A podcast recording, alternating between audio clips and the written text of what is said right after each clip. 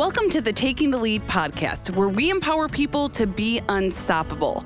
I'm Christina Hepner with my co hosts Leslie Hoskins and Timothy Cuneo. Now, today we're going to actually address some questions we've been getting, so it's going to be a little bit of a shorter episode. Now, Leslie and Timothy, I over the weekend was kind of just looking at some of my old reporter stuff, cleaning out my computer, and went back and looked and how I used to go out in all this different types of weather and how I am glad that I don't have to do that anymore. But then I was thinking about you, Timothy, and our other clients. You guys still have to do that because you have to train your dogs and keep their skills up every day. Yeah, sometimes it could be a rough little thing, especially in the summertime. Down here in Georgia, we can have temperatures anywhere from 95 to 104. So what I do with Glacier, uh, I take her out early in the morning. It's still, it's even still in, in the dark and uh, we uh, travel our neighborhood. It's just to keep her cool.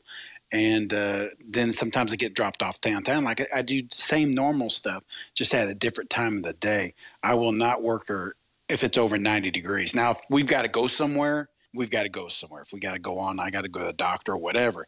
But I don't go out of my way to put her in any stressful or harmful weather.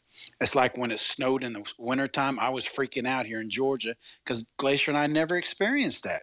So I asked some of my friends who have guide dogs, do I need to put little booties on her feet? Because I know I would want booties on my feet. and they're saying, no, we don't do it unless it's at a certain temperature or below that. Uh, because they're these dogs are designed for the cold. Because I heard that they come they're they're from the northern part of Canada. I guess they were bred from that area, so they're used to it. They love the cold weather. So I was freaking out because of the snow. So I just, it just depends on your situation and uh, where you live and how bad it's going to get. I mean, it's, I ask questions myself to still today. And it's it's a good point, Christina, that clients, everybody still has to get out and go to doctor's appointments, like you mentioned, Timothy, or get to school or wherever it is, pick up their kids from school or daycare. So clients still have to get out, whether it's snowing, whether it's raining, whether it's a beautiful sunshine day, which as we know for some of our clients actually sunshine is terrible. It's it's really bright and it can be painful to their eyes. So if we're thinking about the traveler and the guide dog perspective sometimes those sunny days aren't so fun.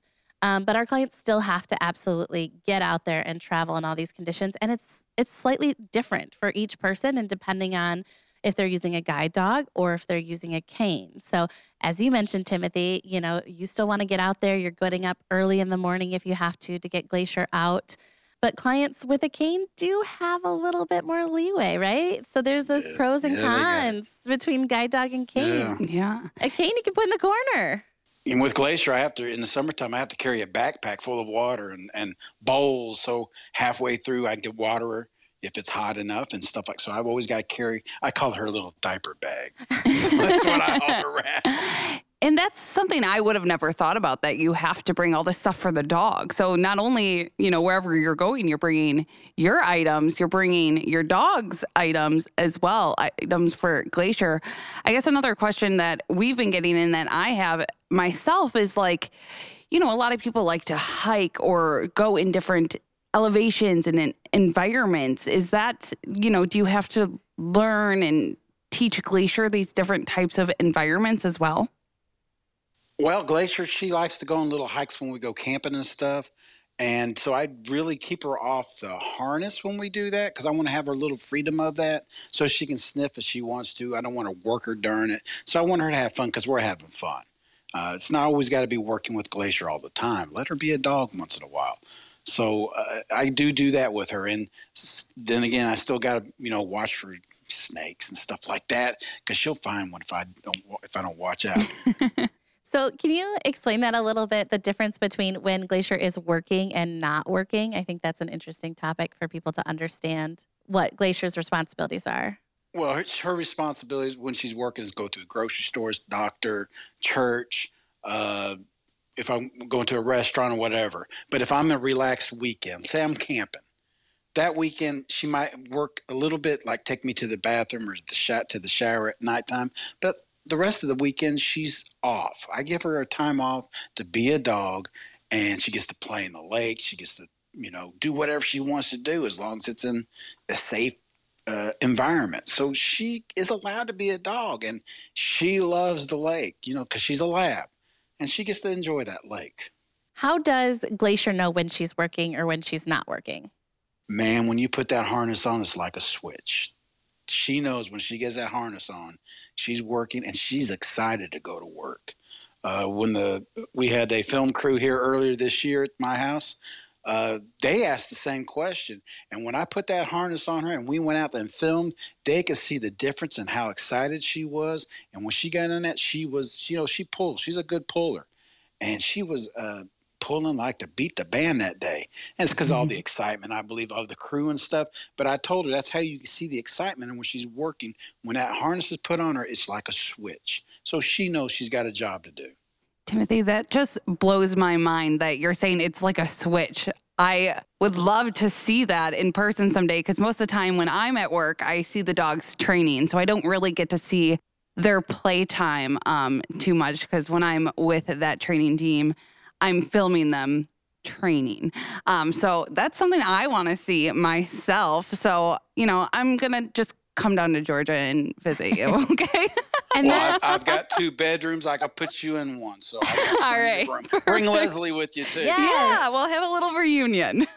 So, talking about, you know, observing training, they're doing the same thing. They are taking the dogs out in all seasons, all weather conditions, getting out there and practicing and working the dog so the dogs are prepared to go out in whatever environment. You know, our dogs go to Texas in the in the heat and they go to Florida and they go up north in the the UP here in Michigan in the colder weather too. So our trainers are out there in all the weather conditions with all the gear. And same thing with our o&m clients. So our cane clients who are here uh, working on those cane skills we as o&m instructors are still out there in all of the weather conditions whether it's raining snowing sleeting hailing all of it. We're still taking clients out because they're still going to have to get to appointments in those types of weather conditions. And things change I was going to ask you a question. How does a blind person use a cane if the sidewalk is three or four, five, six inches deep in snow? Yeah. Great question. So there's lots of different cane tips the, and different cane techniques that we use in order to travel in different conditions. You know, snow is very different than traveling, of course, on the beach in the sand. Um, so there's different techniques and different cane tips again. But uh, a strategy that we use for cane travel is uh, the, the, tapping technique or the two point touch, if you will, and want to get technical. Um, but with each tap, kind of a tap and then also a push down to really try to get down to make sure that we're still on the cement and haven't, you know, ventured into the the grass or anything like that. But those conditions are really really difficult to travel in. Another thing to think about is the sound difference. So when you, you know you get that fresh snow, it really absorbs a lot of sound information. So that's going to impact travel versus a, a day where it's raining.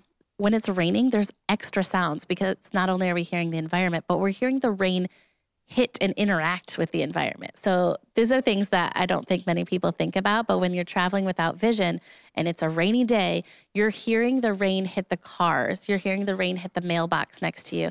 You're hearing the rain um, as it, you know, is on the tires of cars going by. You're hearing it in puddles as you're sloshing through it. So all of those sounds can be really beneficial, right? They can tell you about the environment of what's around you can also be somewhat distracting sometimes. So it's important to still get out and train and practice in all these conditions because it's just the reality of our clients' lives that they're going to be out in these types of adverse weather. That is such a great thing to know. I never even thought about rain. I just, you know, I go out in the rain. I don't want to be out in the rain. I have an umbrella, but I don't think about all the other sounds that I'm hearing out there. So I think that's such a good thing to know too especially if you run into someone who is traveling with a cane or guide dog in the rain to know there's extra sounds going on for them right now and to announce yourself and to, you know, offer assistance if it's needed as well. So I think that's such a great learning tool